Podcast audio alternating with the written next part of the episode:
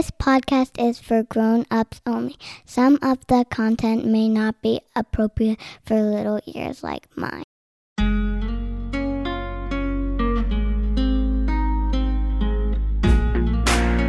When I went to the drug unit, to drug suppression unit, that's probably the job that sent me to the hospital the most.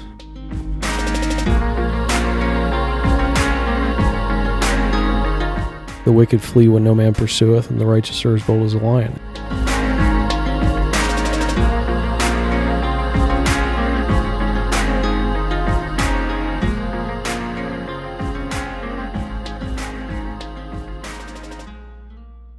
Welcome to Diakonos, A Cop's Calling. I'm your host, Anthony Weaver. And on this episode, I'll have the second part of my conversation with retired Chief Jared Berkihiser. Uh, but before I wanted to get before we get into that, I kind of wanted to touch on a current event. Well, not kind of. I do want to touch on a uh, current event that I just recently read about. One of the goals of the podcast is to uh, just bring a certain level of uh, context and um, just law enforcement thinking to some things that uh, we read in the newspaper, we hear on the news, the videos we watch uh, where conclusions are drawn and and there's this idea that the police acted in a wrong way. And in some of those incidents the police have acted in a wrong way and should be held accountable. But recently i just read a case that came out of um, oklahoma city. Uh, so just to break that down for you recently five oklahoma city police officers were charged with first degree manslaughter and that uh, rose out of an event that happened back on November 23rd there in the city. It was a robbery in progress call where a 15 year old suspect uh, went into a gas station to rob it and was armed with a handgun. So the the clerk in that incident was able to escape the store and lock the doors behind him as he went. I'm not exactly sure how he was able to do that, but when the police arrived, the suspect was trapped inside the store. The clerk was outside the store. Um, based on the videos and the articles I read, it, it doesn't sound like anyone else was inside the store. It was just the suspect trapped in the store, armed with a gun, that sort of thing. So the police are there. You hear them um, discussing how they're going to resolve this situation. How are they going to make contact with the suspect? Uh, can they call him on the phone that's in the store? Uh, and obviously there was there was plans being developed on the scene about how how they were going to resolve this situation. And as a as a past police officer watching these videos, I can critique all day long tactics used and how things could have been done different. Um, you know, every single video I've, I've ever watched involving law enforcement officers and a use of force incident, you can you can pick out things that could have been done better or differently. In this video, or multiple videos, I've I've watched multiple videos from different angles of this. You can you can do that even my own videos uh, of myself doing the job at times where I was using force would go back and be like, well, I wish I would have done that differently. I could have done that differently. I definitely messed that up. You know, tactically speaking, there were always things you could improve on and do better. Regardless, the officers are trying to develop a plan on how to get the suspect out of the store and do it in a way where where no one gets hurt. And there's conversations to that effect. But without warning, the suspect exits the store through a window uh, on the side of the store. Um, he exits with the gun and uh, gets gets down onto the sidewalk outside the store. At that point, you hear officers giving uh, multiple commands to him. Those commands include "Show us your hands," uh, "Get on the ground." At one point, you hear an officer uh, almost like begging him in a certain way, like "Don't do that." Uh, no. One officer yells no. Another uh, mutters, "Please don't do that." And right after those, those last three commands are heard, like "Don't do that," "No," "Please don't do that." Uh, the officers open fire and kill the 15-year-old suspect. Now, what is happening during those commands is the suspect actually lifts up the front of his shirt, um, pulls pulls the gun out uh, with tips of his fingers, and throws the gun on the ground And then the officers continue to give him commands to get on the ground, uh, keep his hands visible, those sorts of things. And he reaches back behind his back towards his one of his rear pockets. And at that point is when you start hearing officers say stuff like, no, don't do that. Please don't do that. Those types of things. And then uh, immediately after that, uh, they open fire on the 15 year old and they kill uh, the 15 year old suspect. So the district attorney in Oklahoma City decided to charge these five officers with uh, first degree manslaughter. I went into Oklahoma um, law and looked up manslaughter and what first degree manslaughter is. I'm assuming, I haven't seen the actual charges, but I'm assuming they're charging these officers with the section that says um, they can be charged with first degree manslaughter when the homicide is perpetrated without a design to effect death and in a heat of passion, but in a cruel and unusual manner or by a means of a dangerous weapon unless it is committed under such circumstances as constitute excusable or justifiable homicide. Watching the videos, again, I watched multiple videos, multiple angles. Um, I don't believe the officers should have been charged with manslaughter in this case. Um, and I'm going to kind of break down why that is and just try to help. Um, I think it also helps when I have these conversations with people to understand exactly what's going through officers' minds in a situation like that. So, the first thing I'd like to point out is that this was a felony in progress with an armed suspect. So, when the officers arrived, they're already at um, lethal force level. Uh, as they arrive, they're already at lethal force level because they are interrupting a robbery in progress that's being committed with a handgun. The other thing I'd like to point out is the officers surround the store. They're working on a plan to try to resolve the situation. Um, they're not just shooting blindly into the store. They're not, you know, talking about, you know, running a cruiser through the front doors and just laying into this guy. They're trying to figure out how to make contact with him and speak with him and and resolve it and get him to surrender. Um, again, pointing to a uh, against any any type of criminal charge against them while they're developing this plan, the suspect decides to come out through a window. So, a couple things I want to point out about this. The suspect never came to the front doors, which, when I watch the videos, appear to be glass covered, never came to the front doors, put his hands up, um, you know, showed his waistband, anything like that. Instead, he decided to come out a window without warning. Not only did he decide to come out a window without warning, he came out with the handgun. So he decided, I'm not going to leave the handgun in the store. I'm going to take it out with me. So the question has to be asked why did he do that? Was, you know, why did he think that would be his best option? Was his hope that he would be able to get out the window and escape and he wanted to keep the gun with him? What was his point of doing that?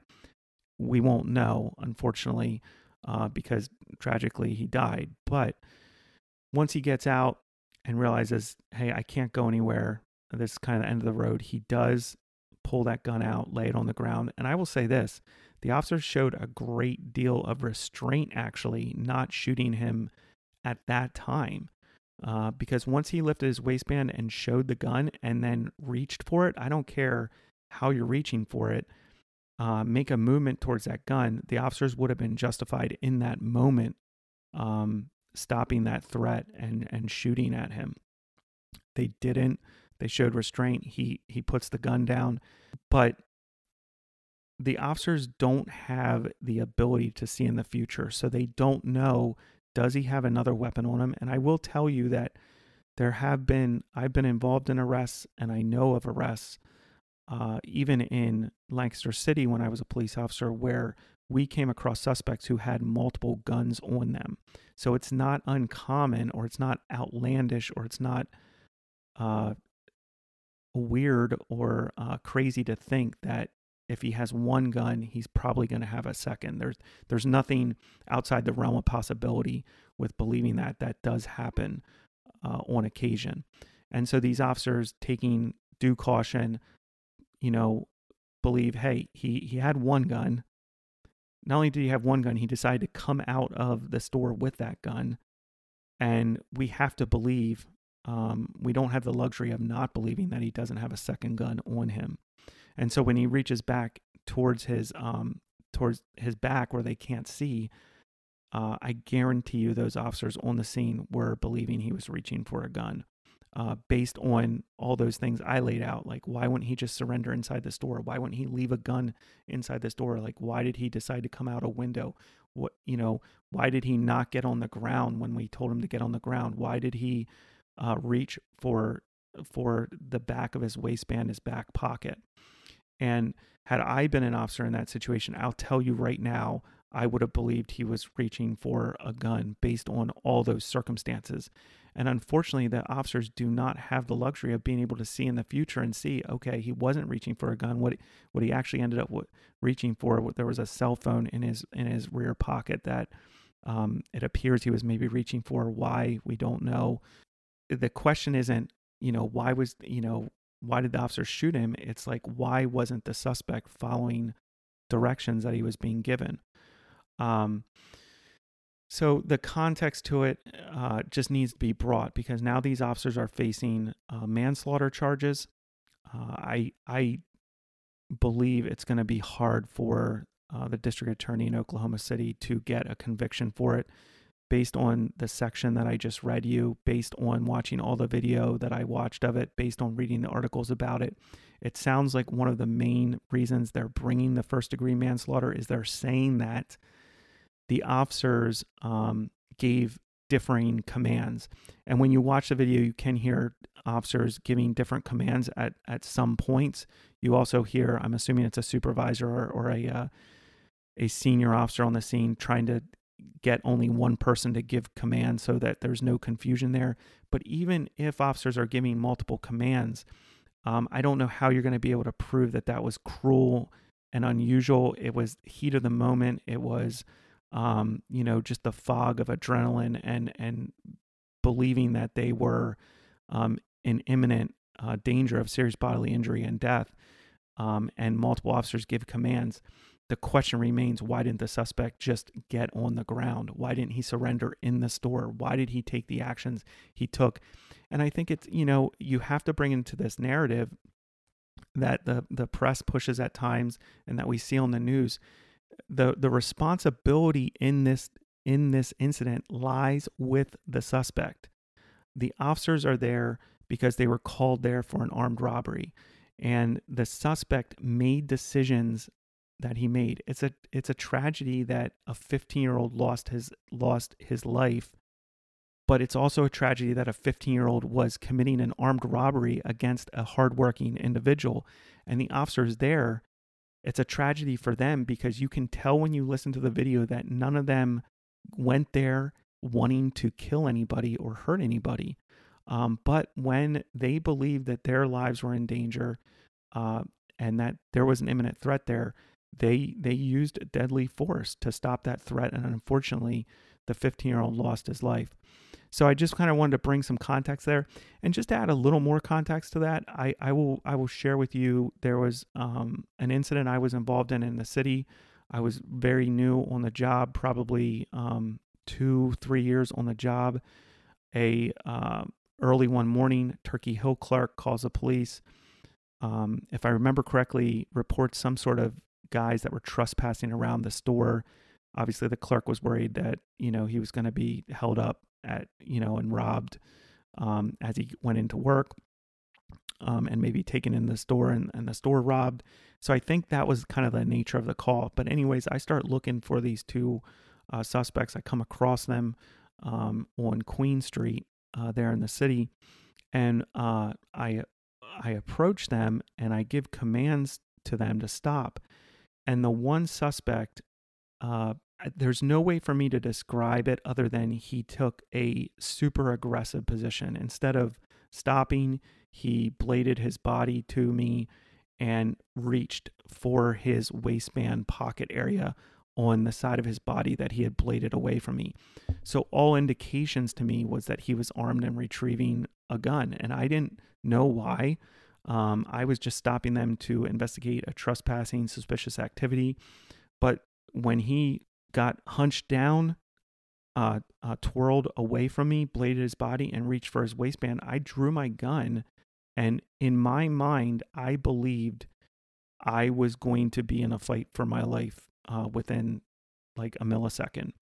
And um, I was getting ready to to lay into this guy, and he dropped um, what he had in his hand, and it was a crack pipe. It was a glass crack pipe. I heard it hit the ground and um, break. So I just share that story because it brings context to what these officers um, are going through. What even now, as I speak, officers are making these split second decisions. And in that incident that I just described to you that happened to me, I believed in that moment absolutely a, a, a gun was being retrieved, a weapon was being retrieved against me. Um, and, and I was getting ready to engage that threat with lethal force. Um, and just a millisecond it took for me to make those decisions, he dropped a crack pipe on the ground, and I almost shot a guy over um, him retrieving a crack pipe. So when I see these videos, I have been in situations like that. I've lived them. I know officers who have lived them and been in them and and I desire to bring a level of context and understanding to what you're really seeing because on the news it'll they'll just throw up a 30 second clip. You'll watch it you'll be like man those cops are idiots. Why did they do that? They should have never shot him. He's only 15 he put his gun down. Like why did they do this? And so I want to be able to offer some context to that because I think historically us in law enforcement we've done a poor job in doing that in helping people understand what is going through the minds of officers who are engaging in that type of um, interaction.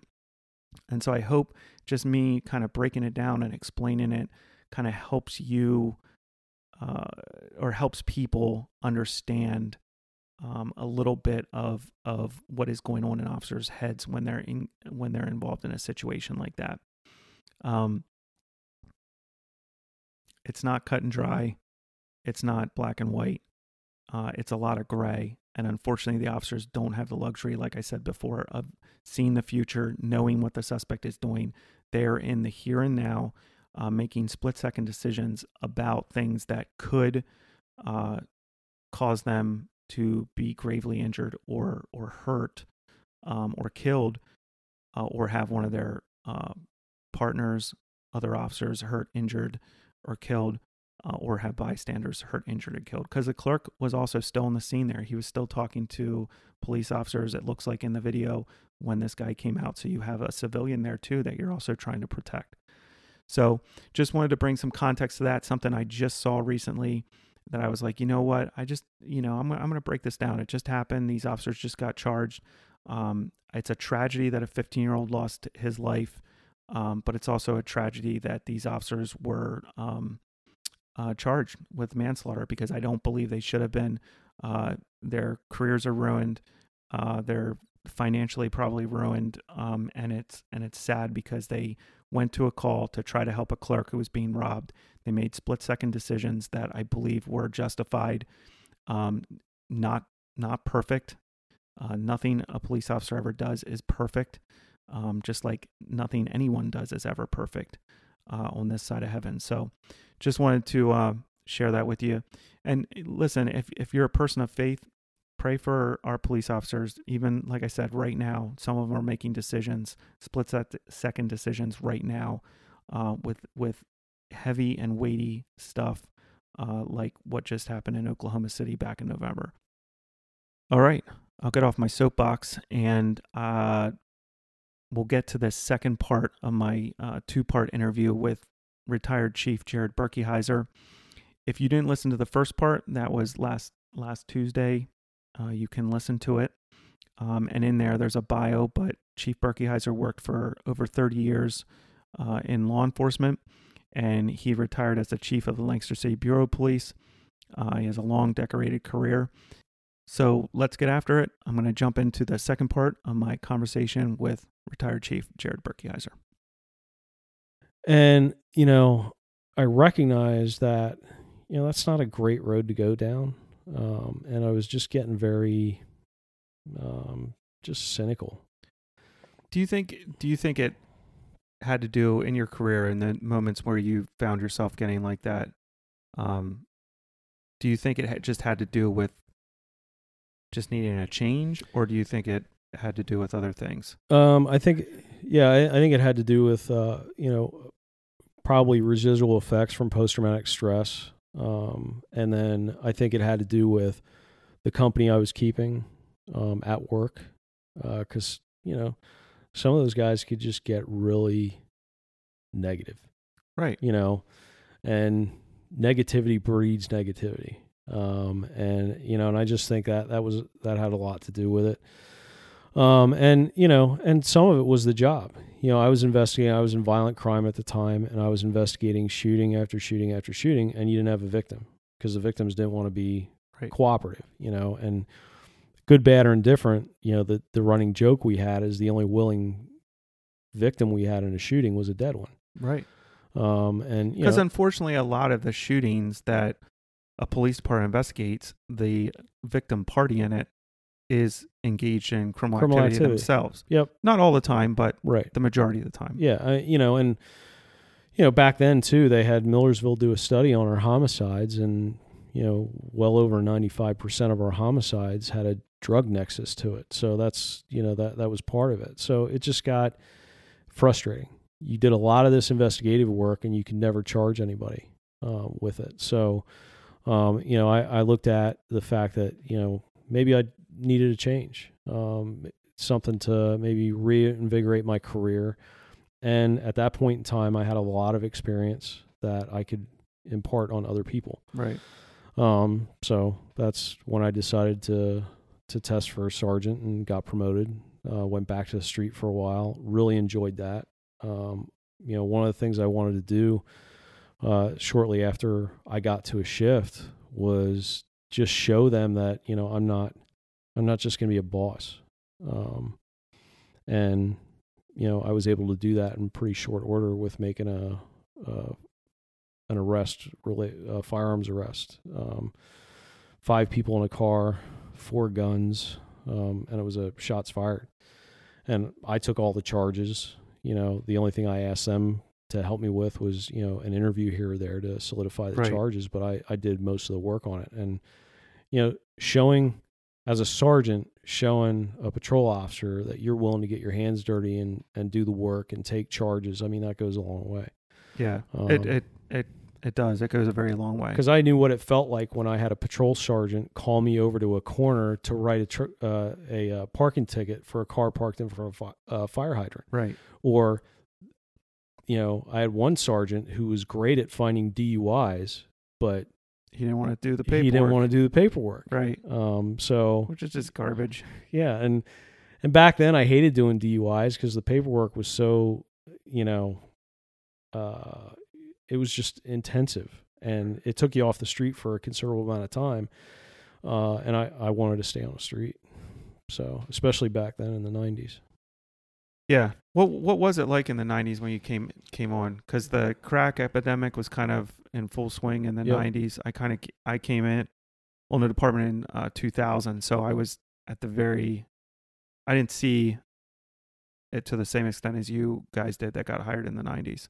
The way it felt for us, or, you know, the way I remember it, it almost seemed like there wasn't, there were, there was not a corner in the southeast that didn't have an open air drug market on it. I mean, that's that's kind of how it felt, uh, especially you know bordered by bordered by you know from Rockland Street over to uh, probably South Marshall or even South Franklin Street. Um, almost every corner had you could find a drug dealer. Right.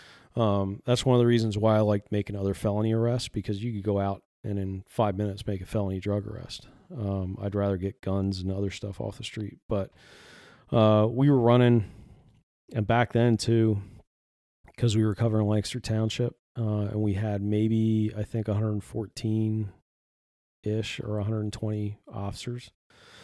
There were times where we were covering the city with uh, one two man car in the southeast, one two man car in the southwest, and then two one man cars in the northeast, northwest. And if you were lucky, you had a center car.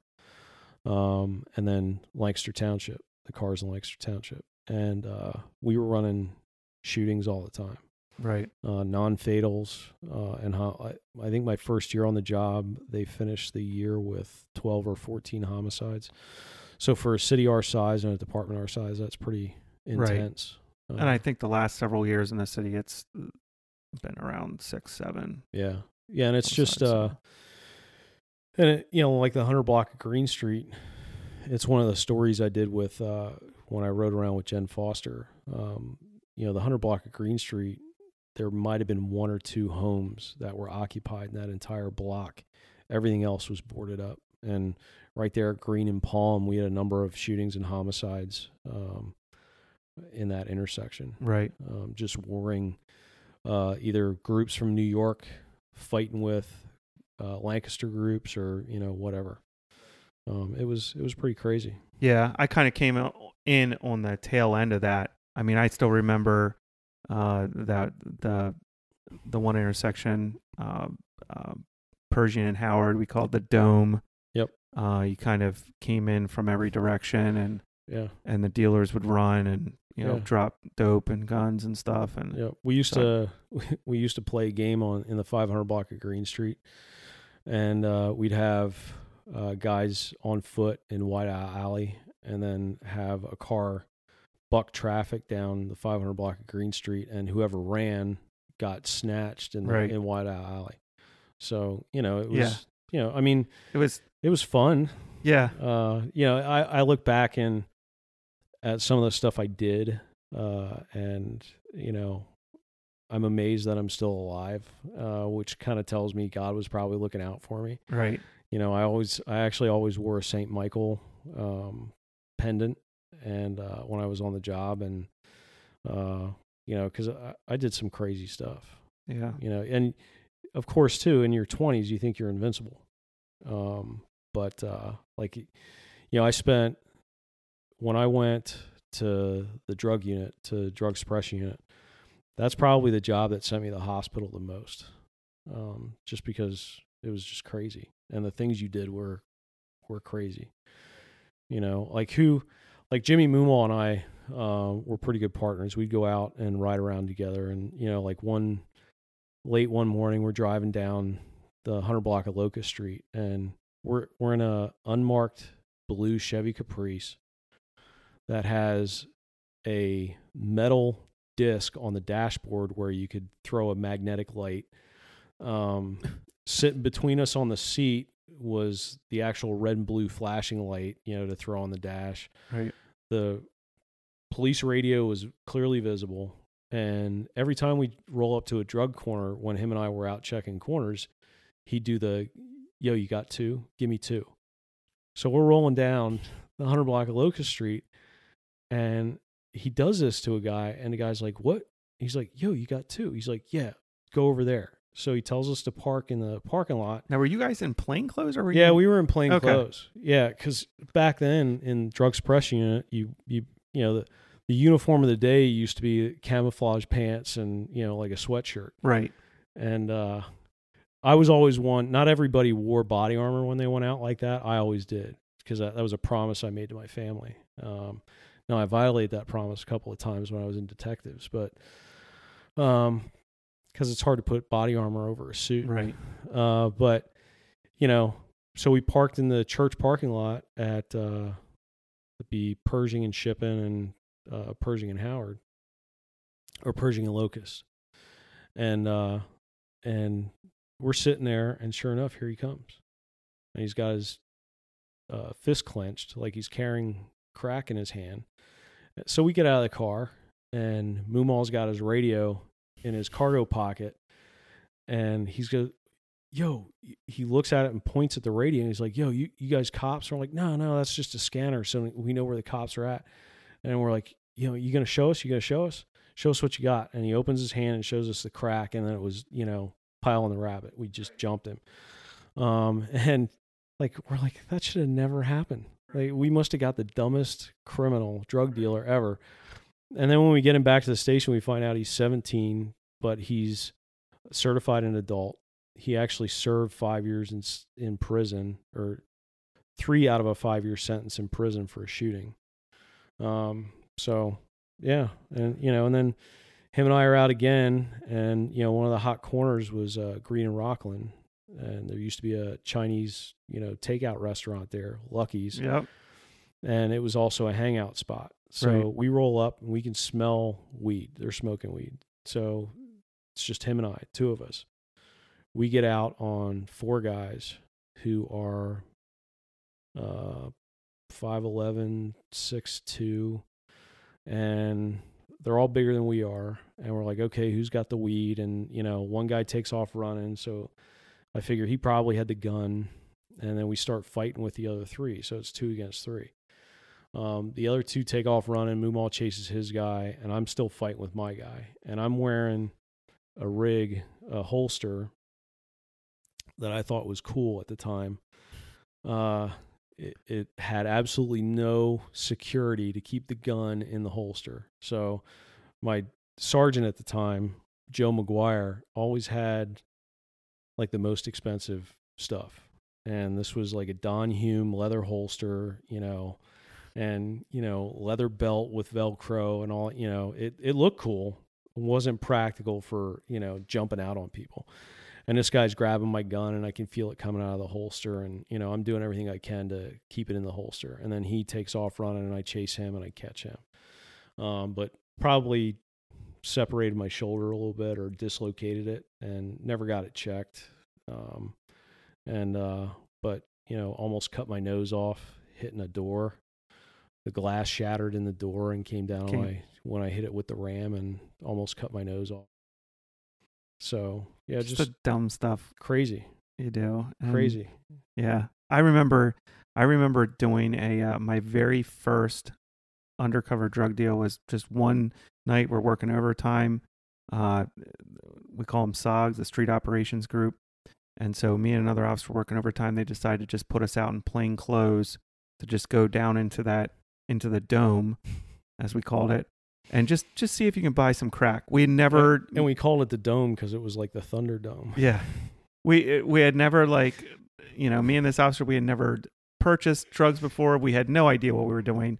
So we go down there, we pull up uh we asked, you know, we asked for two or whatever or 20 piece or whatever and uh a dealer sells sells me crack. I have my radio underneath the seat of the car. Uh I have my gun on. Um I I'm I probably wasn't wearing a vest. I don't remember. And uh, we buy this crack and we we pull away. I pull my radio out from underneath the car seat and i realized that i was so excited about buying crack i never even looked at what this guy was wearing. Description nothing. So we're like looking in the rearview mirror and side view mirrors trying to get a description for our arrest team to come in which it worked out. We got him under arrest. But yeah just stuff like that. You look back now and you know being the sergeant of SEU Right. uh, at the end of my career. Uh, there's no way Right. my guys would have been doing anything. oh yeah, like I mean, you know, thankfully, you know, that's we talked about it earlier. I mean, that's one of, that's one of the reasons why you would read articles, you know, on Police One or Officer.com, and because you don't want to be a statistic, you don't want to make the same mistakes other people did. You know, I can remember uh, going out with NYPD detectives because you know they're they had undercover shot and killed. Um, and the bad guy was supposed to be in Lancaster. And you know, when you hear the circumstances of how that happened, you know, you never wanted that to be one of us. And Right. you know, and and their undercovers are really undercover. Like most people don't know them. Uh, even even on the job, they don't really know 'em. My understanding is they don't even get paid on city payroll, um, so their information doesn't get leaked out. right. Um, but you know, it's yeah, it's some of the just the crazy stuff. It's, Right. You know, uh, I've always thought I should have wrote some of this stuff down uh, to be able to write a book about it. Um, just some, and some of the stupid calls that you go on. You Yeah. know, I, I can remember my shift going to the same apartment twice for loud noise and it was a vacuum cleaner at two o'clock in the morning and the vacuum cleaner hose went up under the covers of the person that was laying in bed uh, and the individual was obviously using the vacuum cleaner for some kind of pleasure and not only did it once but did it more than once to you know cause a police response See, these Yeah. are these are the types of things that, and you're going in and you're thinking you're going to solve a noise complaint problem, and then you're faced Right. with this, and Yeah, and then it and just turns into and you got to keep a straight face when Right. you're, when you're talking to the person. right. You know, I mean, you know, there. I mean, we had some funny stuff. I mean, you know, there. I can remember, you know, one of the best supervisors I worked for was Oscar Lucret.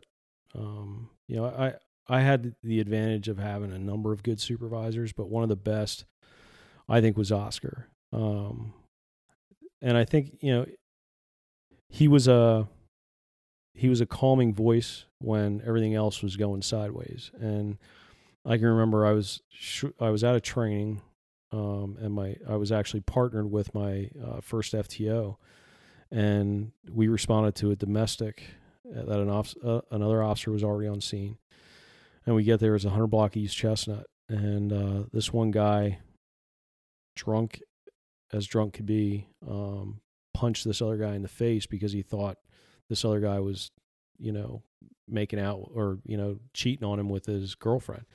And it just so happened they were they were co-workers for the same taxi cab company and they were just sitting there talking and he came home drunk and assumed the worst and punched this guy.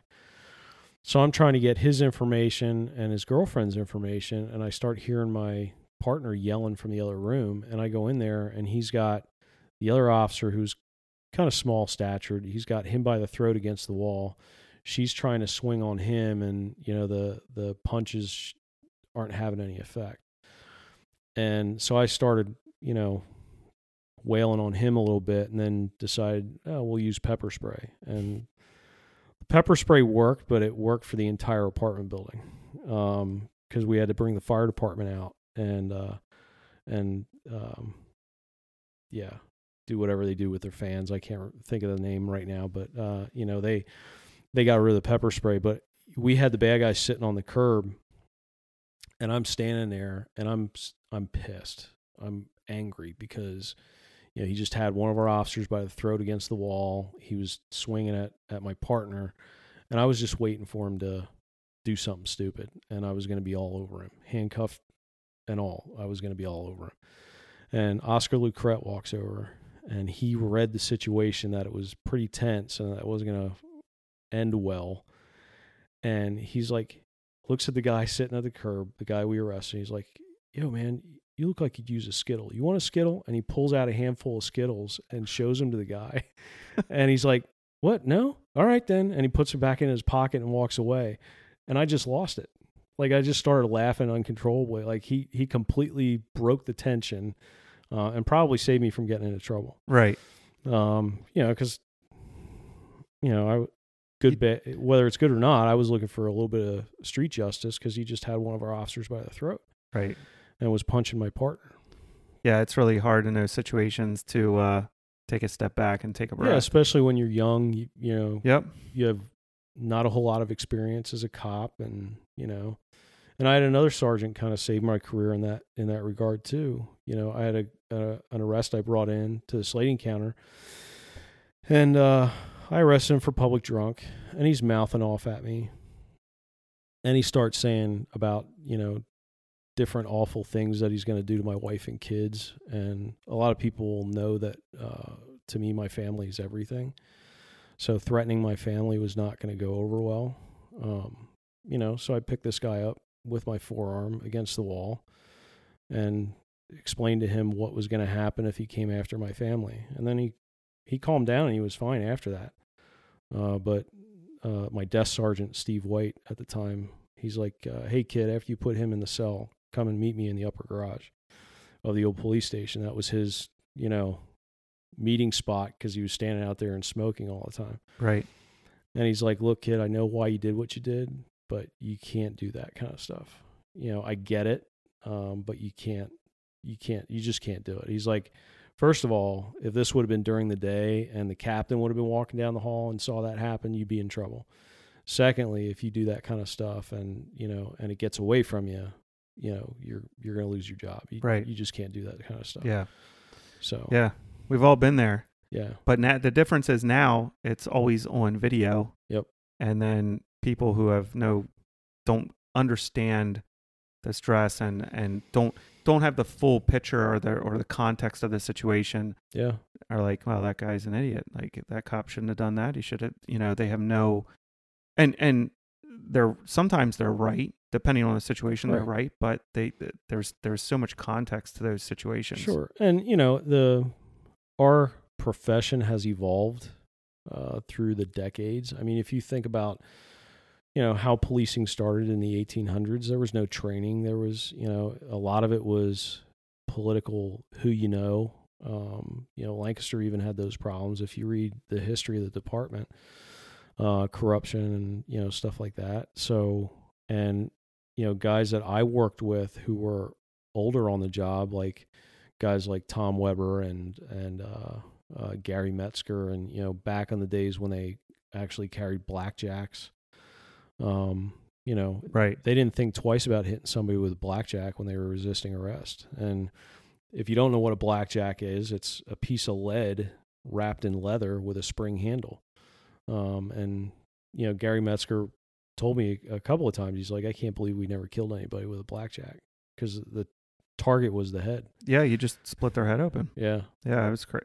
I I remember hearing stories about it. I remember, you know, some of the old timers like talking about how they used to be able to bounce it off the sidewalk and back up to their hand while they were Yeah. on uh, foot patrol and stuff. Like, And even my dad said, you know, he said, never hit somebody in the head. That just pisses him off. right, Um, he said, he told me, you go for the knees. Uh, you want to take them out at the knees so they can't fight you anymore. You know, and he, you know, his, you know, he carried a, that was when the, the, uh, metal, you know, what is it, four D cell battery flashlights came out, you know, uh, aircraft aluminum. So, because Yeah. that's what they always had in their hand right, you know, he carried a nightstick, you know, or you know, billy club or whatever you want to call it back then. It was a piece of wood, um, but you know, the flashlights what you had they had in their hand all the time. right, That's why when we went to plastic flashlights, all the older guys were still using them as an impact weapon and breaking the plastic flashlight right, because that's that's what they knew. right.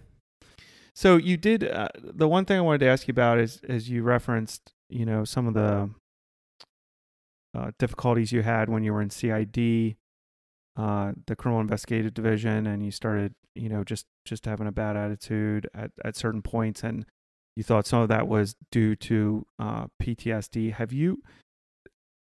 I mean, this is a pretty personal question. Have you been diagnosed with that?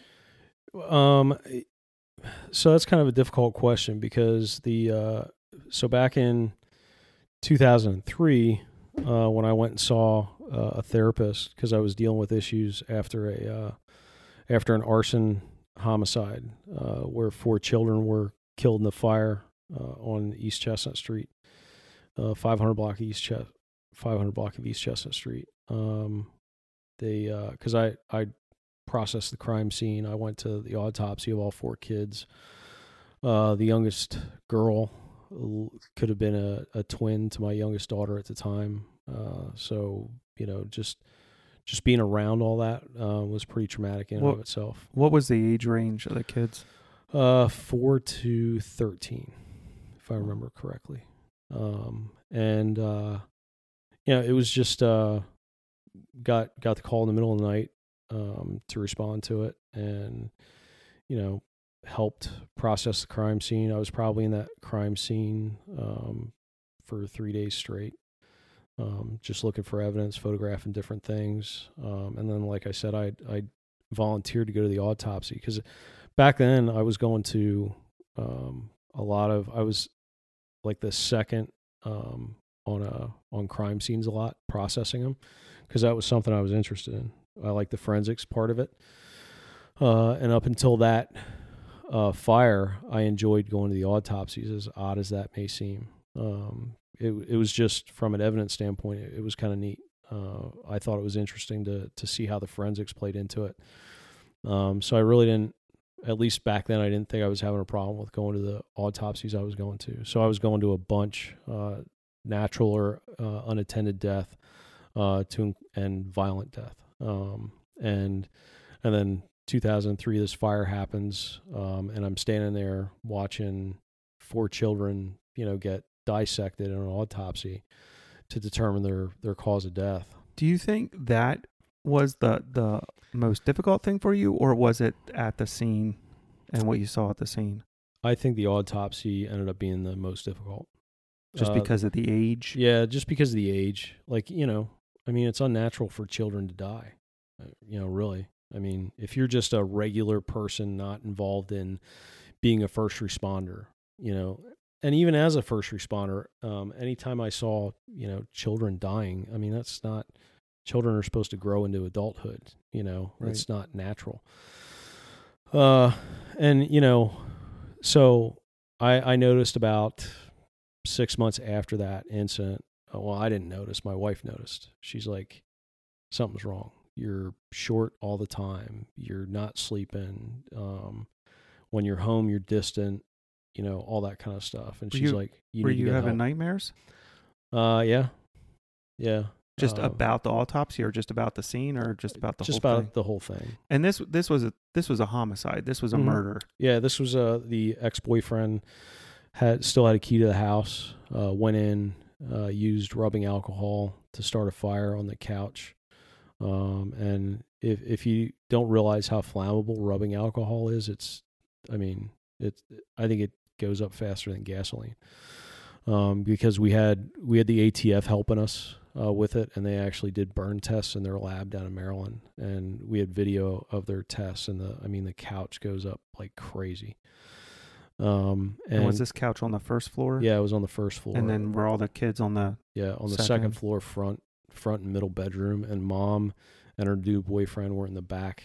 Uh, And they survived. the house, and they survived because they tried to get out uh, the front of their bedroom door, but the heat and the smoke was too bad, even at that point, because uh, um, the basically the stairwell just acted like a chimney for all the heat and the smoke um, for the the fire that was in the living room, and uh, and when the fire department first arrived on scene, I mean, I, I can't give them enough credit, you know, because I talked to all of them. Uh, we actually did a critical incident debriefing together, um, and I, I thought, hey, I took part in that critical incident debriefing. I'm good to go after that. Um, but found out later on that that's just like a band aid for the time, um, and because they could still hear kids screaming uh, upstairs when they got there, so they mom and the boyfriend got out the back of the house from the second floor and they ran around the front to try and get in the front of the house to go get the kids when they ran into the guy that started the fire. He basically stood there and watched it burn. Um, Was he on scene when the police got there? Oh yeah, they were they were all fighting out in the street because uh, Sergeant Heiser I think was one of the first ones on the on the scene, and he basically hit them all with a, a Mark Nine, the big pepper right. spray canister, and freaking hosed them all with pepper spray, all three of them. So it was the the new boyfriend and the ex boyfriend were fighting in the street, and she was trying to pull him off, and he just sprayed everybody. Um, so we had, you know, that we had everybody there. And, but when the fire department first arrived, um, witnesses said they could still hear the kids screaming. Um, and, you know, they forced entry to the house and, um, they actually went searching on the second floor. Uh, they got separated. So they, they, you know, usually firefighters search in, in a buddy system and they Right. got separated from each other. And, um, you know, which, you know, it, it may not be by the book, but you know they were trying to save lives, and unfortunately, all four kids died of smoke inhalation. The heat was that it was basically that hot. Um, they had thermal burns uh, to their skin, and they had you know burns in their esophagus and their lungs. So they were Um, just breathing it in and yep, yeah, it's just superheated air. right. So you know, from a, a visual standpoint, they didn't look that bad, um, other than you know just some redness and you know I think one of the girls had some second degree burns to her face, but it wasn't you know it just looked like skin peeling. It wasn't anything grotesque. Um, so to sit there and watch watch those four autopsies was just difficult, and I saw myself withdrawing because back then the uh, the morgue was in the basement of the Conestoga View uh, building, and it was just one room with an office attached to it, and of course the refrigeration unit, you know, where they kept the bodies. And as they continue, usually I was always up in the space, you know, collecting evidence, taking things from the body, helping out the forensic pathologist, whatever. uh, taking photographs, all that kind of stuff. And I I didn't realize at the time uh, until the pathologist said something to me. He actually asked me if I was okay, and I said, "Yeah, I'm I'm fine." But I had withdrew back into the office, and I was standing more in the doorway of the office uh, as he continued the autopsies. Um, and it wasn't like I said. I think I, I mentioned it was about six months after where my wife said something's wrong. You need to get help. So I went and saw a therapist. Um, I don't know that he ever officially diagnosed me with PTSD, but I mean, that, those were the symptoms I had. Right. And, you know, that at the time it was life management and they're no longer in business. So I don't even know if anybody could find their records anywhere for them anyway. Right. Um, but, you know, I believe um, that I um, did suffer from PTSD and it wasn't, I think that was the, that was the, the event that caused the cup to overflow. Right. I think it was. Can you talk about that a little more? I mean, I know what you mean by that, but yeah, it it was so.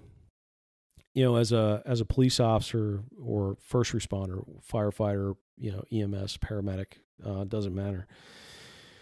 You see a lot of trauma in your career, um, and it doesn't have to be like bloody, gory trauma. It can just be the trauma of seeing, you know, going to domestic violence case to domestic violence case, and and especially with domestics, you never see a worthwhile resolution. You know what happens oftentimes because of the the dynamics of domestic violence. Uh, the the spouse doesn't go through with the charges and it's dismissed. Right. You know, and you're probably going back to their house again at some point in the near future. Um, but just seeing people at their worst time and time and time again, um, if you don't find a way to get rid of it, your cup just fills up. And you know, there are a lot of people that that can deal with it that that don't have those issues. Um, I've been described as an empath, uh, so I you know take on other people's feelings, and you know, and because I have this need or want to help people, um, I think that probably makes me a little more prone to it. And uh, you know, so when when I went through therapy, I realized you know it, it just wasn't the fire that did it. It was all the death I was seeing prior to that. Although my mind didn't recognize it, it was having an effect on me. Um, and even before that, you know, in 2000, uh, when I was on the drug unit, I was in the middle of the shootout in downtown Lancaster with uh, the Ñeta gang. Um, and it wasn't until after therapy I recognized shortly after that shootout, I watched the movie Heat with Al Pacino and Robert De Niro. it's my favorite movie. Yeah. Um, the the last scene in that movie, in that gunfight in the middle of that downtown uh, after they robbed that bank, um, that's what the downtown shootout sounded like. And I could, I'm sitting there watching the movie, and I could feel the hair standing up on my my arms and stuff, and the back of my neck. Uh, and my pulse increased and all that kind of stuff. So, you know, what I was involved in down there actually had more of a lasting effect on me than what I realized. Because uh, I ran out during gunfire to tackle Gary Mackley down because I thought he was going to get shot again because uh, he was standing up in the middle of the street, uh, hopping up and down on one leg. Uh, and uh, so going through therapy, I think, helped me realize that. And it also taught me uh, better ways to deal with my stress uh, as I uh, as I continued on. And throughout some of the other training I had, uh, recognized that you know it wouldn't be a bad thing to visit a therapist on a more regular basis. Um, you know, we do a lot of uh, wellness physicals. You know, at least uh, you know I did as a as a, a gainfully employed police officer to keep our medical costs down. Right. Right. That was part of the thing you had to do. You had to go get a wellness physical, uh, so you could qualify for the lower percentage on your medical contribution. But you know, any first responder should be doing that uh, from a uh, mental health standpoint. Yeah. I, as I got later on in my career, there were there were guys I talked to, um, you know, that I was a supervisor of, or friends with, and I would just encourage them to, because I didn't I didn't for years. Right. I never went and talked to anyone, and and it wasn't. You know, my wife really started kind of encouraging me to to do it. I mean, yeah, she was she was just kind of like you need to go talk to somebody. Right. And um I didn't I didn't do it till 2019. That's that's the first time I ever went and talked to any cuz cuz I thought for years, I mean, I I'm like I'm I'm doing fine. Yeah, we're Um that, that's kind of how we or we look at it as I don't need help. I'm the Yeah. person that provides other people help. right. you know and and even even with me uh like one of the things i recognized i was you know or i didn't recognize i, I was doing I, I became withdrawn i wasn't working out i wasn't keeping a, a a regular schedule and that's the first thing he told me to do he's like i know it's going to be difficult but you got to make yourself you know go to the gym you got to make yourself get back on a regular schedule and once i was able to do that things started to fall in place uh, a lot better. And I recognize that that's something I need to keep doing. And um, also, you know, stop eating garbage all the time. Uh, you know, because it was pretty easy to, we call it the, you know, like the, you know, you're a freshman in, in college, the freshman 15. Well, it's usually the CID 20.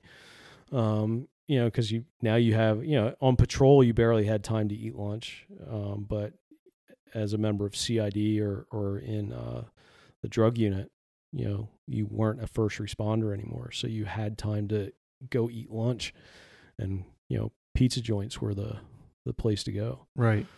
Um, and, uh, so, you know, eating better and all that stuff. And then, uh, you know, and some people it's, uh, talking to a pastor rather than talking to a therapist too.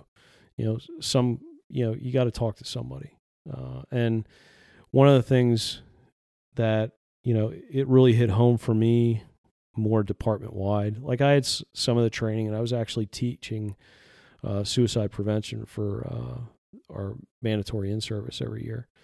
Um, that one year that they they kind of highlighted that, and then uh, after losing uh, Dave Odenwalt and Todd Russell to suicide, um, you know the the numbers are just statistics until it hits home and then it hits you in the face you know it's like a punch in the face. And to have them uh, die within 30 days of each other um, i think was pretty difficult for our entire department to to deal with.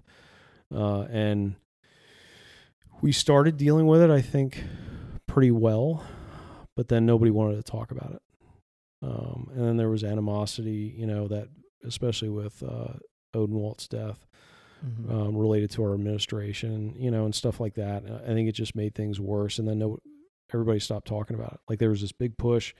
We got to do something. Uh, we got to get better at uh, our EAP program and all this kind of stuff. And then it just kind of fell away. Um, and uh, even though I was still open about what I dealt with, and because I wanted to break that stigma down, um, and that mental health is important. And then we had, you know, under my watch, Mark Garon um, committed suicide, and I was determined that um, he was going to be the last one while I was in charge. You know, and I started putting other things in place. Um, you know, and I don't know if that it's still working. I have no idea. I mean, we got a better EAP uh, because one of the things we needed to do, and and that's the one thing I got to say. We got to find. Uh, if I would have thought about this a little bit more instead of going back for my master's degree in uh, management and organizational leadership, um, maybe psychology would have been it. Uh, because there aren't too many psychologists out there that specialize, at least in this area, dealing with first responders.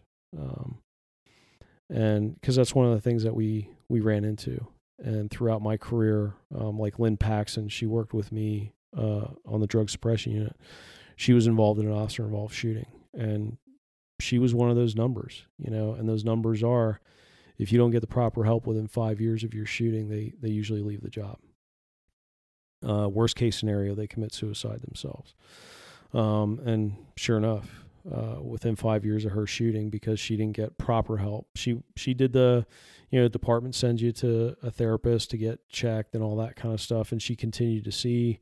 I think she continued to see him one or one or two more times, but you know she was dealing with a lot. Not only the shooting, but she had a, a fatal accident downtown when she was walking downtown uh, an elderly gentleman got run over by a garbage truck, um, and it was pretty nasty.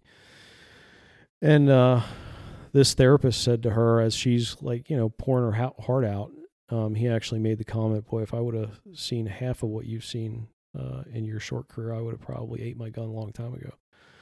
Um, it's a pretty terrible therapist. Yeah, and that, you know, and I'm like, "What does the guy look like?" I said, "Don't tell me." Does he have a ponytail? She's like, "Yep." I said, "You know, uh, go figure." Um, older guy, gray hair, ponytail. You know, probably a, a hippie back in the day. Right uh, just don't understand what we see and what we deal with, um, which is why you know I think it's important for um, any public safety agency to try and find uh, people that specialize uh, in first responders. Um, yeah, and I think it is important for for um, guys who have gone and gotten the gotten the help they need to be to to talk about it uh, with their yeah. peers or with people that they supervise uh, because yeah it, it's first of all it's difficult to admit second of all if if if you're respected and you're saying hey you know i went and got um some help yeah. and talk to someone about some of these things uh you know maybe you should too because you you see the warning signs you see the things oh yeah and and uh in guys' lives and and just in in how they are and how they're operating.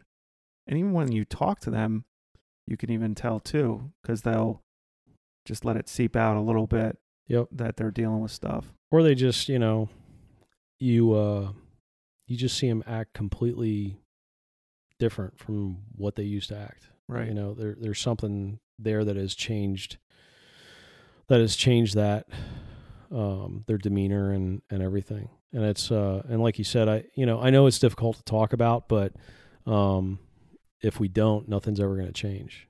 Um and then you know our divorce rate is still going to continue to be higher than the general public and our suicide rate is still going to be higher than the number of officers killed in the line of duty um if we don't have that real conversation. And right.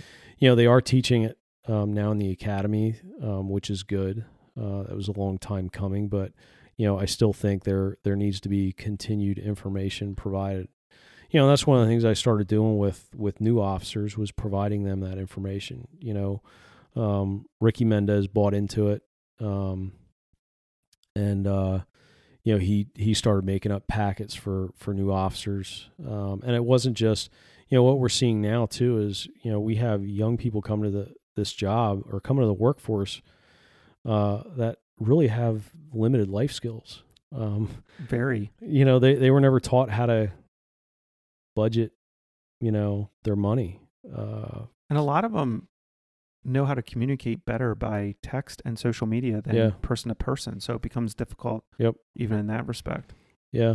Yeah. It's, uh, you know, so, you know, we, we started providing them, you know, these packets of not only talking about mental health and suicide prevention, but also, you know, just budgeting and bills and you know your finances and you know some other stuff, um, and you know shift work and eating healthy and you know it all it's all related. Yeah. Um, you know, I can remember when I was in the military, you know, I was given the three B's speech. There are three things that'll get you in trouble in the military: booze, broads, not not a good way to say women, but you know, and bills.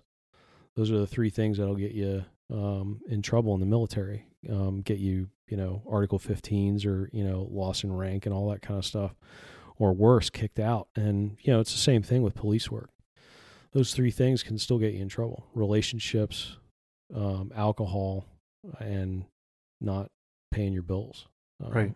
You know, so it's. So I think I think hitting uh, rookies with with that information yeah. uh, on those three things is important. It's just planting that seed, and then you know they're they're going to need reminders because you know we you know you get involved in the job. Um, the other thing too is I think a, a proper work life balance. You know that yeah. that's huge, and you know me as a young cop, I love the job so much. Um, I enjoyed doing it so much. I signed up for overtime left and right. Um, plus, you know, um, we had kids and our kids were involved in, especially when they got a little bit older, all kinds of sports and you know they wanted to go to these camps and that camp, so you know it was expensive, so you worked a lot of overtime, um, and you know that when you're burning the candle at both ends, that also makes you more susceptible to post traumatic stress creeping in. Right. Yeah, I, I read an article recently uh, comparing, you know, guys in the military to uh, police officers and how the cumulative effect on police officers is um, the chances of them getting post traumatic stress disorder are almost greater than than uh, members of the military who have seen combat because members of the military that are seeing combat may see it and then they are pulled out they're given a break whereas in law enforcement it, it's just an ongoing just you know. Grind of of work especially guys or gals who who stay on the patrol side of things Yeah, and it's you know I would say too, um, military is pulled out to a certain extent, but uh, you know it's uh, one of the things that I remember uh, when I went to a Colonel Grossman seminar. One of the things he talked about was um, they really didn't recognize uh, PTSD or the effects of war back during you know the Revolutionary or Civil War uh, because when it got dark, the war the fighting stopped. You know, they Yeah. they hung out around campfires, they ate, they did whatever. Um, and then, you know, yeah, they fought the next day, but there was that lull. Mhm. Um, now in combat, you know, night vision and they fight 24 hours a day, 7 days a week. right I mean, if you think about it, that's that's what we end up doing. We're we're responding to other people's trauma 24 hours a day, 7 days a week. Right. Yeah, and I think it I think it goes to say obviously there have been you know, the chief and I have been talking this evening there's people in law enforcement and in the military who have been through far worse things than us um and and are okay. Uh, which should lend a certain degree of, of hope to Mhm. uh, anyone who's in who's in law Oh, yeah. enforcement Yep. and in the military. So Yep. you talked about the, how the job, you know, definitely had an effect on you. Obviously, that effect, you know, went up through the summer of 2020. Uh, you have a, I'll call it a forced retirement.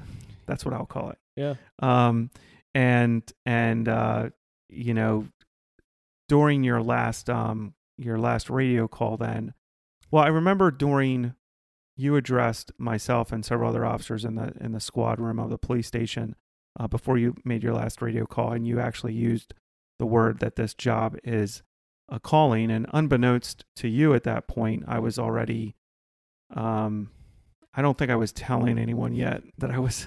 Well, you had your exit strategy in motion. Well, I I I I think people knew I was. I well, yeah, people would have known by then that I was retiring, but I don't think anyone knew that I was that I was seriously considering launching a podcast, and that part of the name of that podcast was a cop's calling, Diakonos, a cop's calling. And so when you when you said that uh, the profession as a calling, it kind of resonated with me because it was something that I was thinking about for the name of the podcast. So what did you mean by that, like a calling? Um, so you really, I mean, I think when you enter this, to first of all, to enter this profession, um, and if you're entering it for the right reasons, uh, to help people, to help a community, um, to, um, you know, just be a, a good police officer, you're doing it for a reason, and that reason is you're, you you've been called to serve for you know whether that's um, you know you take it from a, a religious perspective that you know because I've often said you know I think police officers are doing God's work um, and because if we're not doing it who else is going to do it? Uh, and actually believe it or not you know the mayor said that to me once before uh, I don't know if she was in the emotions of the you know it was uh, it was a national night out and you know, it, it was after uh, we lost Mark Garon, so I don't know if that she was actually better to work for back then because I don't think she had the same political influence that she does now. Right. Um, so, uh, you know, uh, I think if, if we're not here to do it, who's going to do it? Uh, who else is going to, you know, catch rapists and murderers and you know the that kind of stuff and and just help people. Um, so that I viewed it, I've always viewed it as a calling for for some reason, you know, and maybe it was God, you know, sent me on this path. Um, I always felt the need to serve that it was, you know, it called to me, you know, first as a a volunteer firefighter and then the military and you know, and I think it had to do with uh, the influence that I had in my life. Um, that that kind of also helped pave the way, but you know, there there seemed to be satisfaction in it. Um, and like you were doing something for the greater good. And uh, that that's kind of what I meant by it. And it's it's kind of hard to put a description to it, I think. Um, you either feel it or you don't. Um, and I think if you're one of those cops that doesn't really feel it, you can pick them out. Um, and they're they're there. Yeah, they're there. I mean, you know, I'll, I'll be, you know, let's be honest. There there are people that came to this job. They saw it as, you know, whether the economy's good or bad, it's a pretty stable job. So they got a salary, um, health benefits, and a pension when it's all said and done, and that was their primary reason for for doing it. Um, and you know, a lot of times that you see them do the bare minimum to get by, right? Because uh, you you can be a a pretty middle of the road cop and you know walk out unscathed after 20 or 25 years.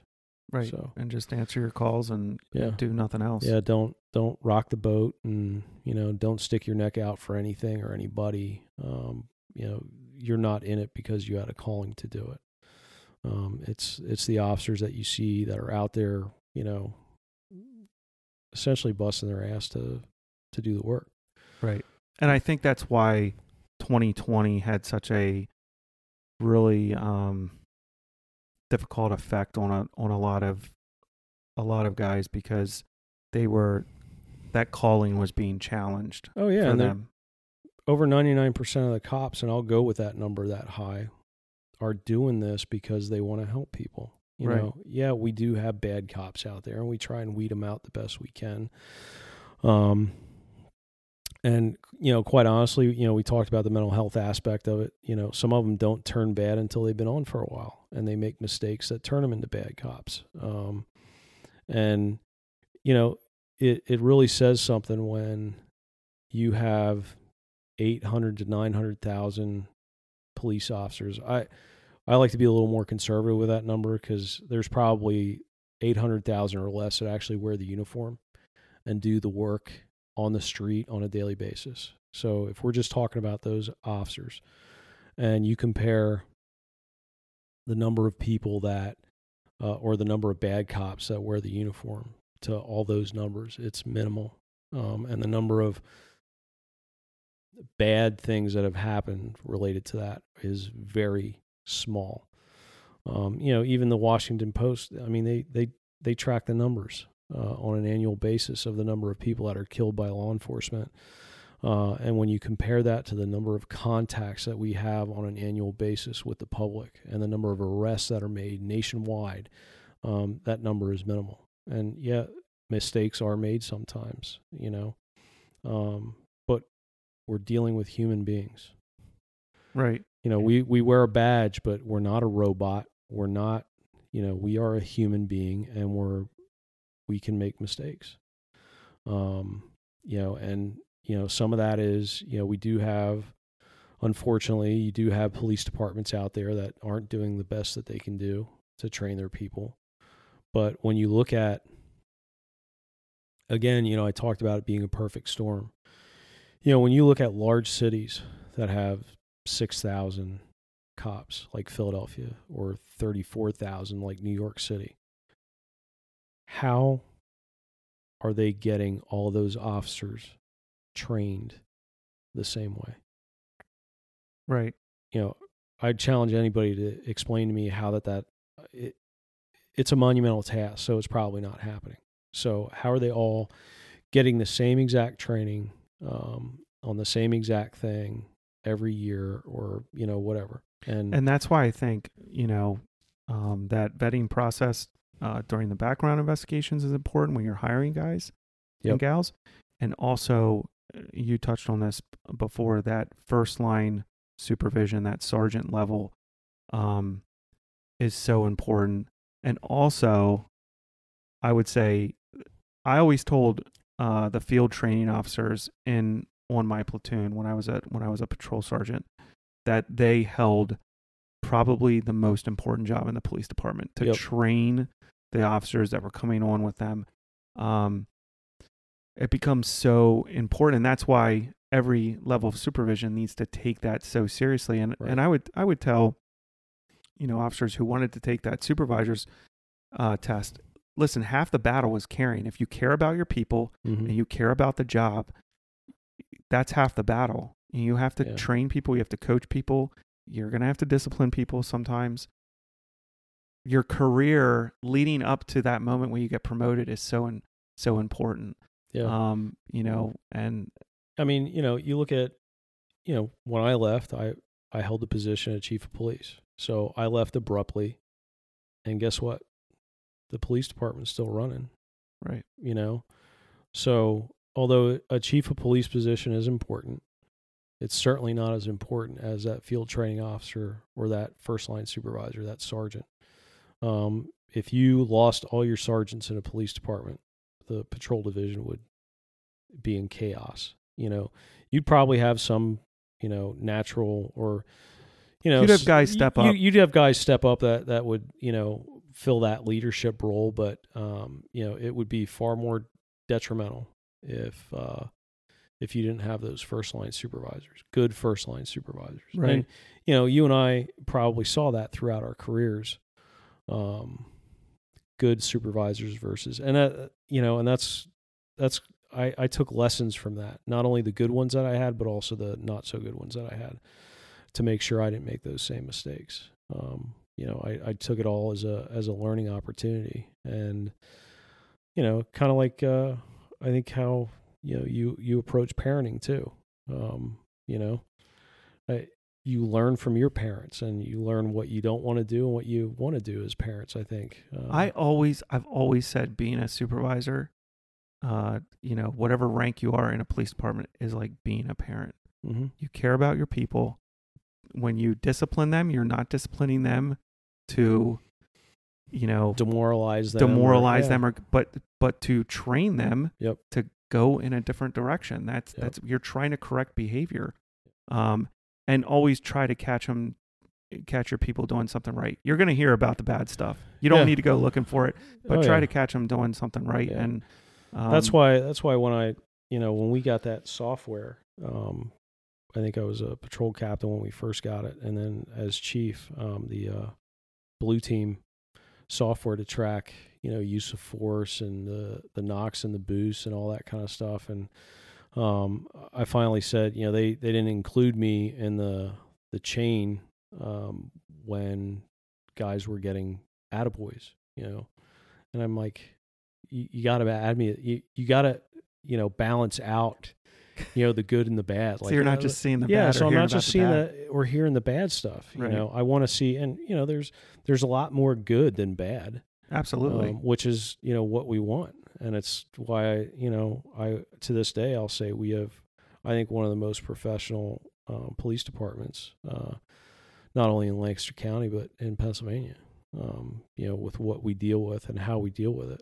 Um, you know, we've been doing more with less now for the last probably going on 20 years now. Um, Right. And the officers do a, a great job. Yeah, and and what kills me about that is that when you look at the way Lancaster City is right now, a lot of the um, safety that you have downtown, a lot of the restaurants and the bars and the coffee shops that have opened, um, and the stores that have opened have come in because of the work of the police department. Not Right. not just because of the police Right. department, but But you can't have you can't have ec- economic stability and you can't have economic growth um, Without safety. Without safety, Right. Because nobody. And I remember that you know back in the '90s um, when downtown stores were were drying up. Um, you know there was hardly any activity downtown, and when you know I would go out places with my wife and you know with her friends and um, and other like cops' girlfriends and stuff like they're like, oh, we're never going into the city, Right. Because it's so dangerous. It's you know because all they see is what what they see on you know WGAL or Fox 43 or uh, in LNP in the newspaper, um, or back then it was the Lancaster New Era and the Intelligencer Journal. Right. You know that's that's all they had to go on, and they're seeing shooting here, shooting there, shooting here, shooting there. Um, I mean, you know, so yeah, you can't you can't have economic growth or economic stability without safety. Right. It's impossible. Yeah. And I think I think, you know, it's a testament to the police department in Lancaster City. And it's also a, I think a challenge to our politicians. You you want reform, you want change. You can't have that if you reduce our numbers because there's no way Yeah. it keeps on ticking. You need people on the street doing the job.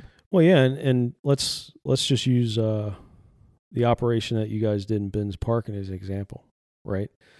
Um, we were hands off uh, for Binns Park, uh, right in the middle of downtown Lancaster in the hundred block of North Queen Street, uh, because we were under pressure um, from uh, other groups um, and uh, about dealing with the homeless Right. situation. So, you know, we we started trying to deal with it um, in one aspect, and we we got kind of raked over the coals on you know uh, we're we're so bad to the homeless, and we're you know taking away their stuff and you know locking them in jail and all, and none of that was true. Um, you know, we were arresting some of them, but you know, most of them we were trying to move on or trying to get them in to housing, whether it be a shelter or something else. Um, so I made the decision, okay, we're going to back off.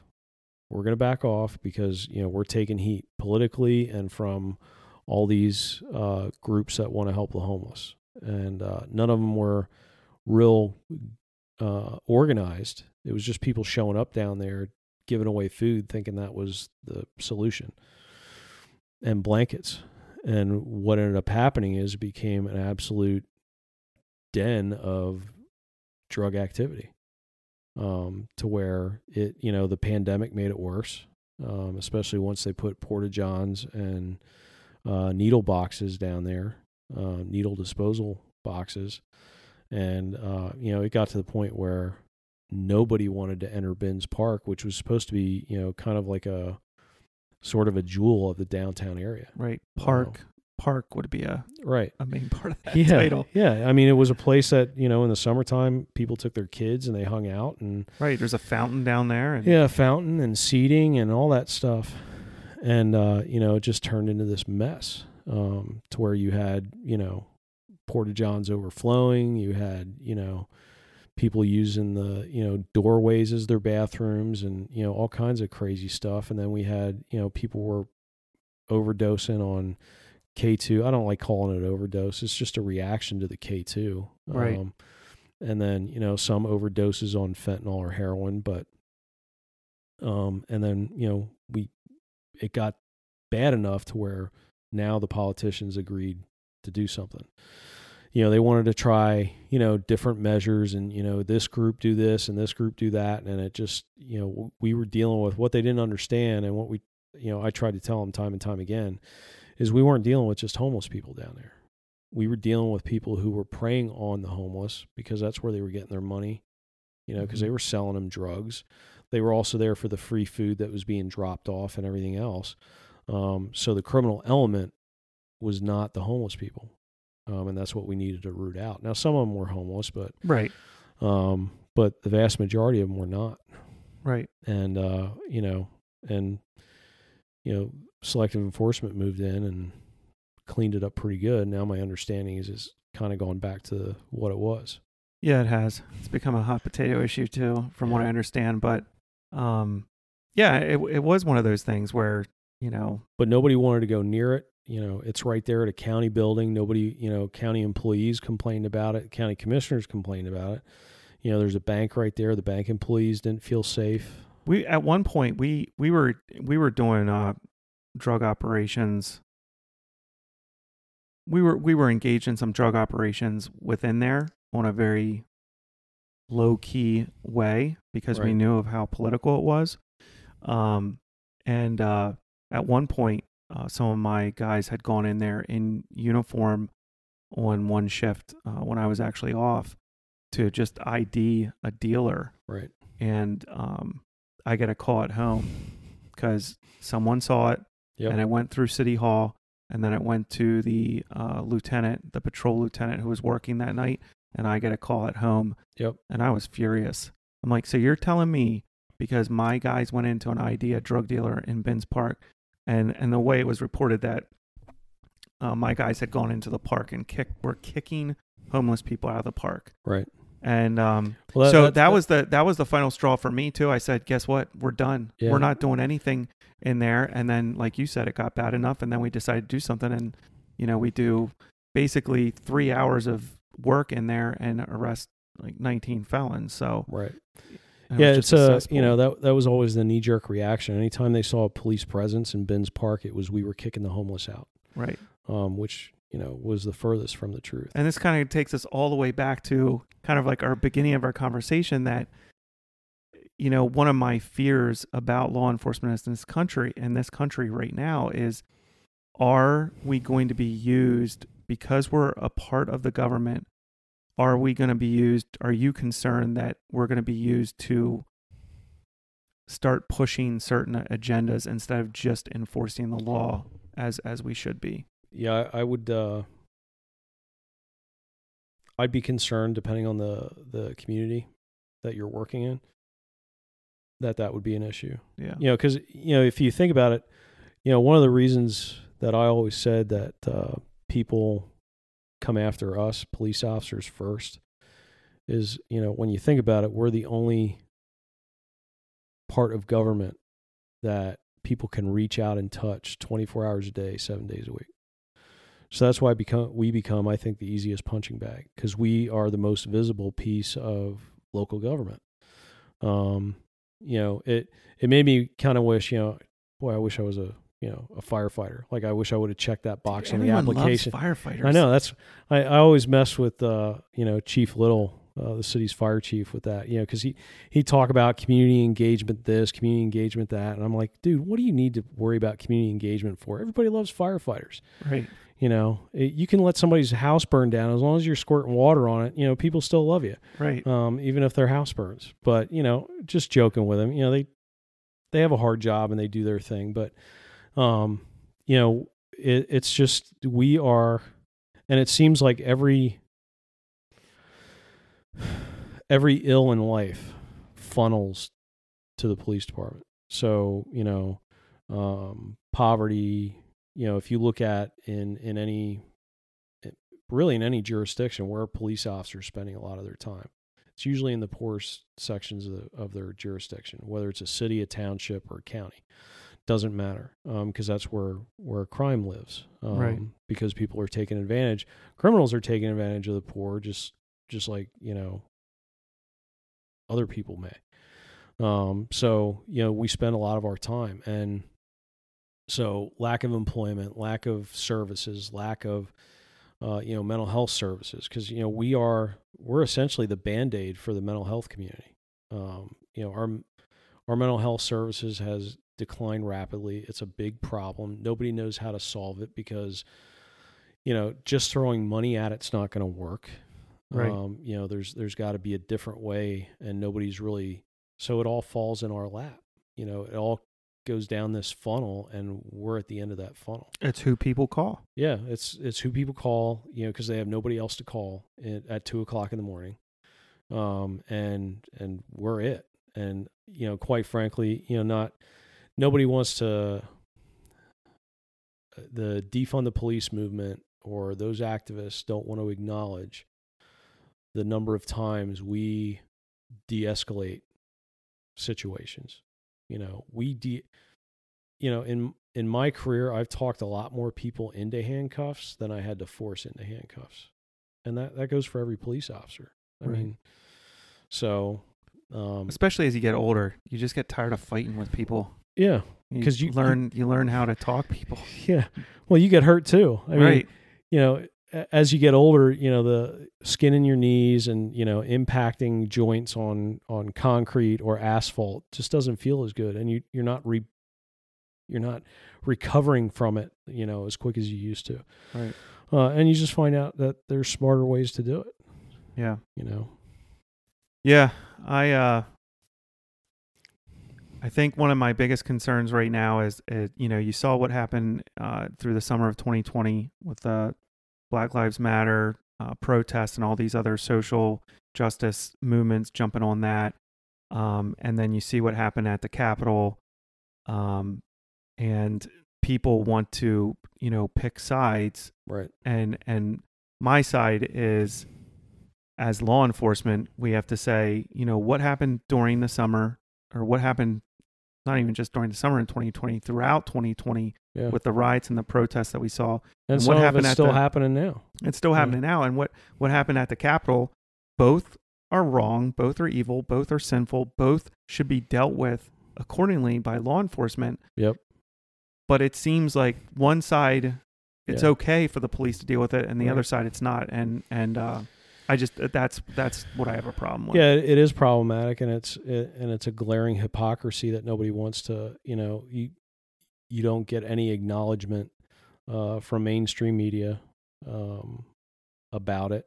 Uh, the only ones talking about it are uh, probably other conservatives and the law enforcement community, um, and and people who are in those in those positions. They're like, well, you know, especially in places where you know they've they've locked up, they've arrested these protesters or rioters. Let's call it for what they are. Right. Um, as soon as they start destroying property, uh, lighting things on fire, and fighting the police, they're they're a rioter. They're not a, a protester. So, um, you know, Philadelphia arrested a number of them.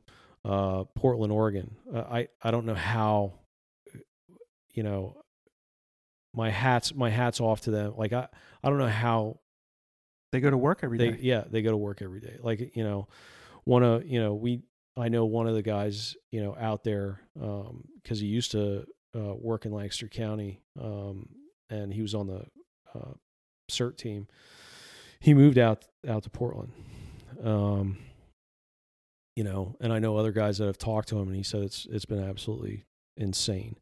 Uh you know he worked i think one time they talked to him he worked like 70 days straight um you know I, exactly. How do they get up every day and go and go to work? Yeah, I don't I don't Um, know. you know and uh and not worry about risking losing their life or a you know activist da or you know something you know throwing them under the bus for something they did. But you look at you know philadelphia arrested a number of people portland oregon arrested a number of people and you know so on and so forth in Se- seattle minneapolis new york city and they let them all out of jail Right. Well, And and, you even had you even had some uh, political entities, political Mm-hmm. um, people, yeah donating to bail funds and we had that here in Lancaster. We had we had we had some of our Yep. local protest groups Yep. um, bailing people out. Yep. Um, or And- or trying to raise money to bail people out. and it's bad enough you bail them out, but you know some of these places completely dropped all the charges against them. right.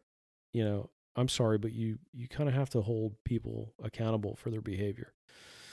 You and know, it was because of politics and and it, yep, oh man, yeah, it's disgusting to me because I mean I mean to uh, a law enforcement agency is there to enforce the law. It doesn't matter how the person looks, how they dress, what their ethnicity is, what their race is. It doesn't matter. They're there to enforce the law. And yep, and when you start make turning the law into a political theater, right. man, that's just a dangerous road to go down. Yeah, and, and you know, a lot of people assume, you know, and I ran into this throughout my career. A lot of people assume because I grew up in a, a small town of like 2,500 people, uh, went to a smaller high school, um, that you know I was never exposed to uh, African American people or Hispanic people or whatever, um, which wasn't true. And then, uh, you know, and then I go into the military and there's probably not a more diverse employer in the United States than than the military. Um, and so you know, and I was I was always taught growing up, um, you don't hate people. Uh, my parents were pretty strong with that because hatred is a strong word, hate, and you know you can hate your green beans on the plate, Uh, you can hate inanimate objects, but you can't use that word when you're talking about other people. So I was never taught hate towards other people, um, and and that's the way I approach my career. Um, you know, I was given the advice a long time ago when I first started. Imagine that you know every person you come in contact with that you're taking a report from is your grandmother or you know a member of your family, and Right. how would you want them treated by the police? Um, so, yeah, it's uh, it's a narrative that you know we talk about um, a lot, and it's like nauseating that we talk about it so much. That a vast majority of us do not see the color of a person's skin when we're dealing with them. It's you broke the law or you didn't, or you know, it's that's that's it. It's contact content of character Right. type stuff. yeah, exactly. You know, and yeah i don't i didn't base any of my decisions on on you know and uh, and i did this you know when i worked as a, a loss prevention uh, detective for Boscov's i didn't key in on somebody on camera because of the way they looked it was their actions that made me key in on them on camera because there's no way you're going to catch everybody right. um so Yeah. It's interesting times, that's for sure. yeah that, it- that we're in. it's uh it's it's a little scary you know Yeah. Uh, it it is, and I I think um I think I think now, uh, you know, it used to be. I think they asked this question back during Ferguson, uh, like how many, how many current police officers would want their children to become police officers, and you know there were there was a significant percentage back then during the riots in Ferguson that would not um, want their kids to become cops, and I bet that percentage is through the roof now. Um, you know, and I, I'd be one of those. You know. Yeah. It's it's really uh, tough. I mean, having a young son, um, you know that that topic has come up with my wife, and um, I don't know. I think I'd be I think I'd be crazy proud, Yeah, but so I, would I. I think I I would really or I'd have have a really uh or I heart might to heart. yeah I, I might try and steer him into another type of law enforcement. Right. You know, um, I mean, you know, I look at the state police now. Uh, to me, you know, they haven't had to answer to any of this that's been going on. Right. you know and and you know of course you know the the FBI would be you know going federally would be an, another option too um but uh cuz you know my youngest daughter you know she said she she to this day she'd still like to become a police officer she knows that mom would probably kill her um but she's uh you know she just feels that she she wants to be uh part of I don't want to say the change, but just be part of this um the good side of law enforcement Right. because she knows it's there because she Yeah. saw, you know, me do it for 26 years. But herein lies the problem then too, because you have people who are encouraging their kids. You have good officers who are encouraging their kids not to do it. Mhm. Uh, just the the political narrative and everything Sure. is not lending to anyone who who feels a calling. You know, they're they're taking that calling somewhere else. So it opens the doors. Yep. The thing that kills me is the progressive narrative that is being pushed is actually going to do the exact opposite because people, your good, high caliber character, moral people are not going to want to do the job. No. And it's going to open the doors to lower standards Yep. to in order to get bodies because you're going to need people to do Yep. it. And so you're going to open the doors and lower standards and bring people in who maybe don't have the moral fortitude to do a good job at it Yep. or to do it correctly. And it's going to be a kind of like a, a it, what they're trying to prevent is actually probably going to get worse before it gets better, I'm afraid. Yeah, it's uh we're going to run into the same problem. You know, unfortunately, history is cyclical. Mm-hmm. especially if you don't recognize your history. Uh, you're bound to repeat it, uh, the good and the bad. And, you know, you saw a number of police departments that lowered their standards um, back in the 80s uh, and uh, part of the 90s, and they ended up paying for it.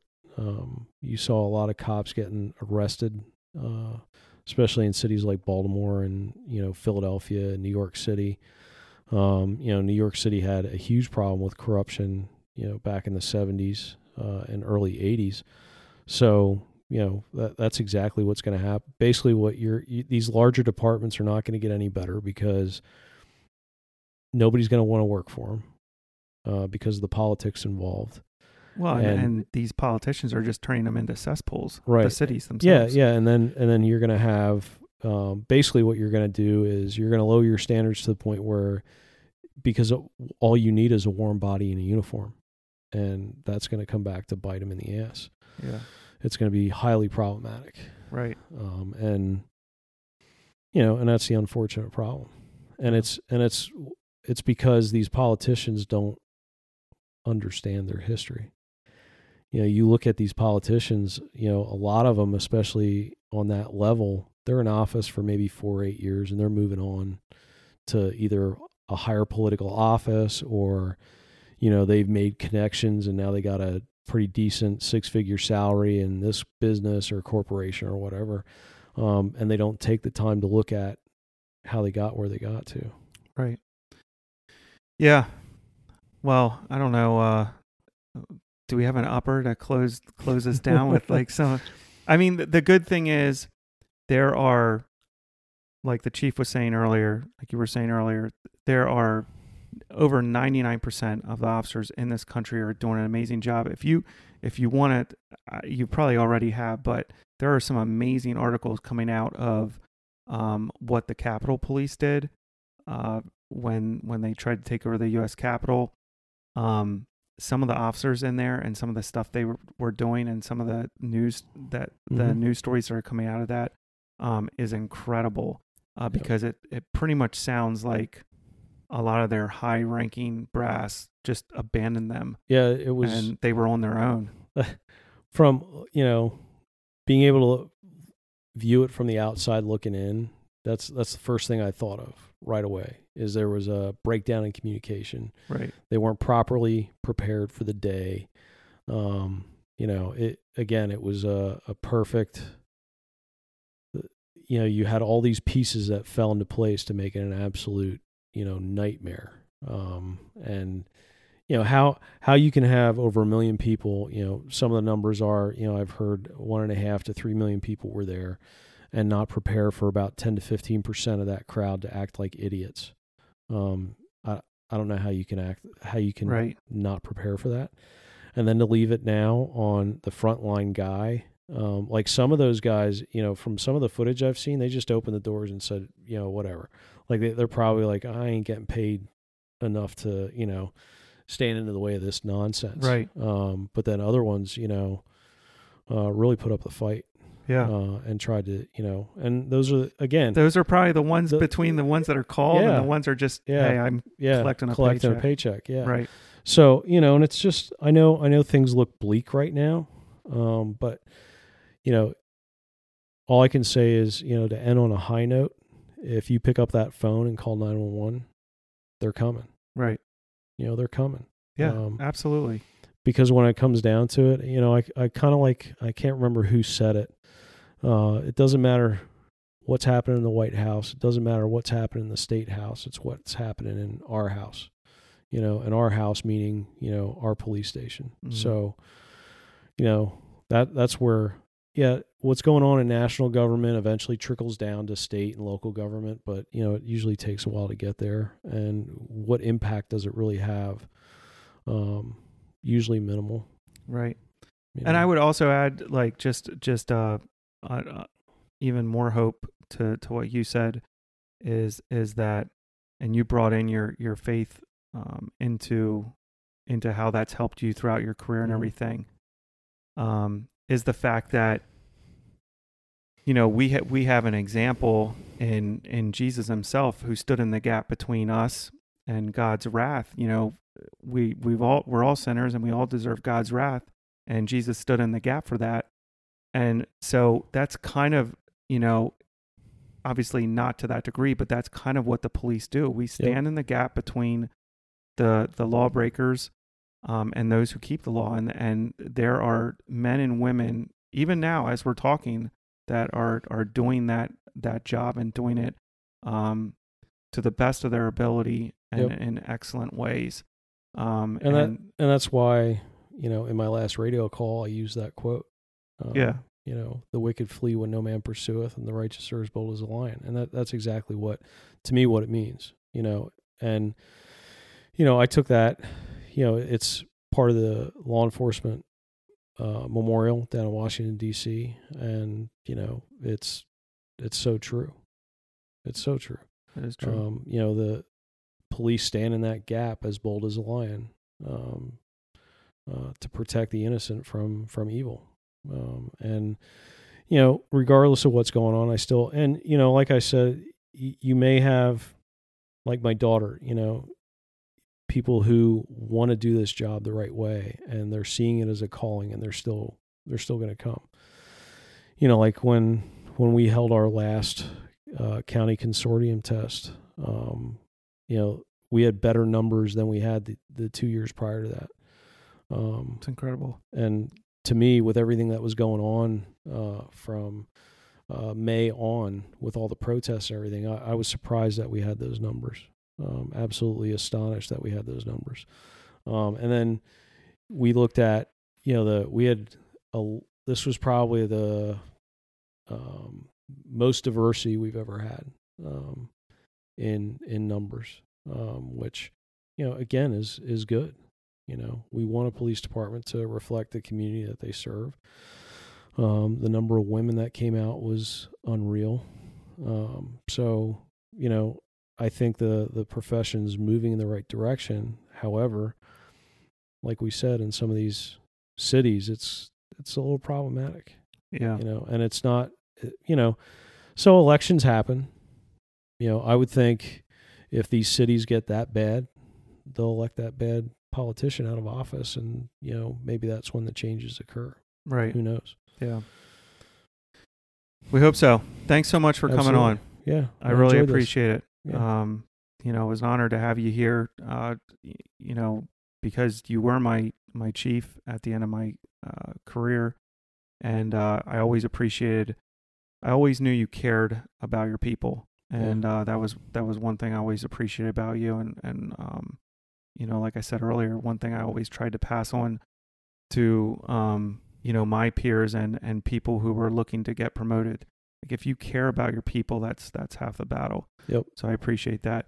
If you'd like to support the podcast, please give us five stars and even uh, write us a review wherever you listen to your podcast, and then share us with friends and family. Diakonasa Cops Calling is also on Facebook. You can also follow me on Twitter at mtonyw. If you're in law enforcement, thanks so much. I appreciate you. The chief appreciates you. Kick up the dust in pursuit of the lawbreakers. If you're just listening and trying to understand law enforcement and police work, it's an honor to have you listen in on these conversations. And I wish you Godspeed.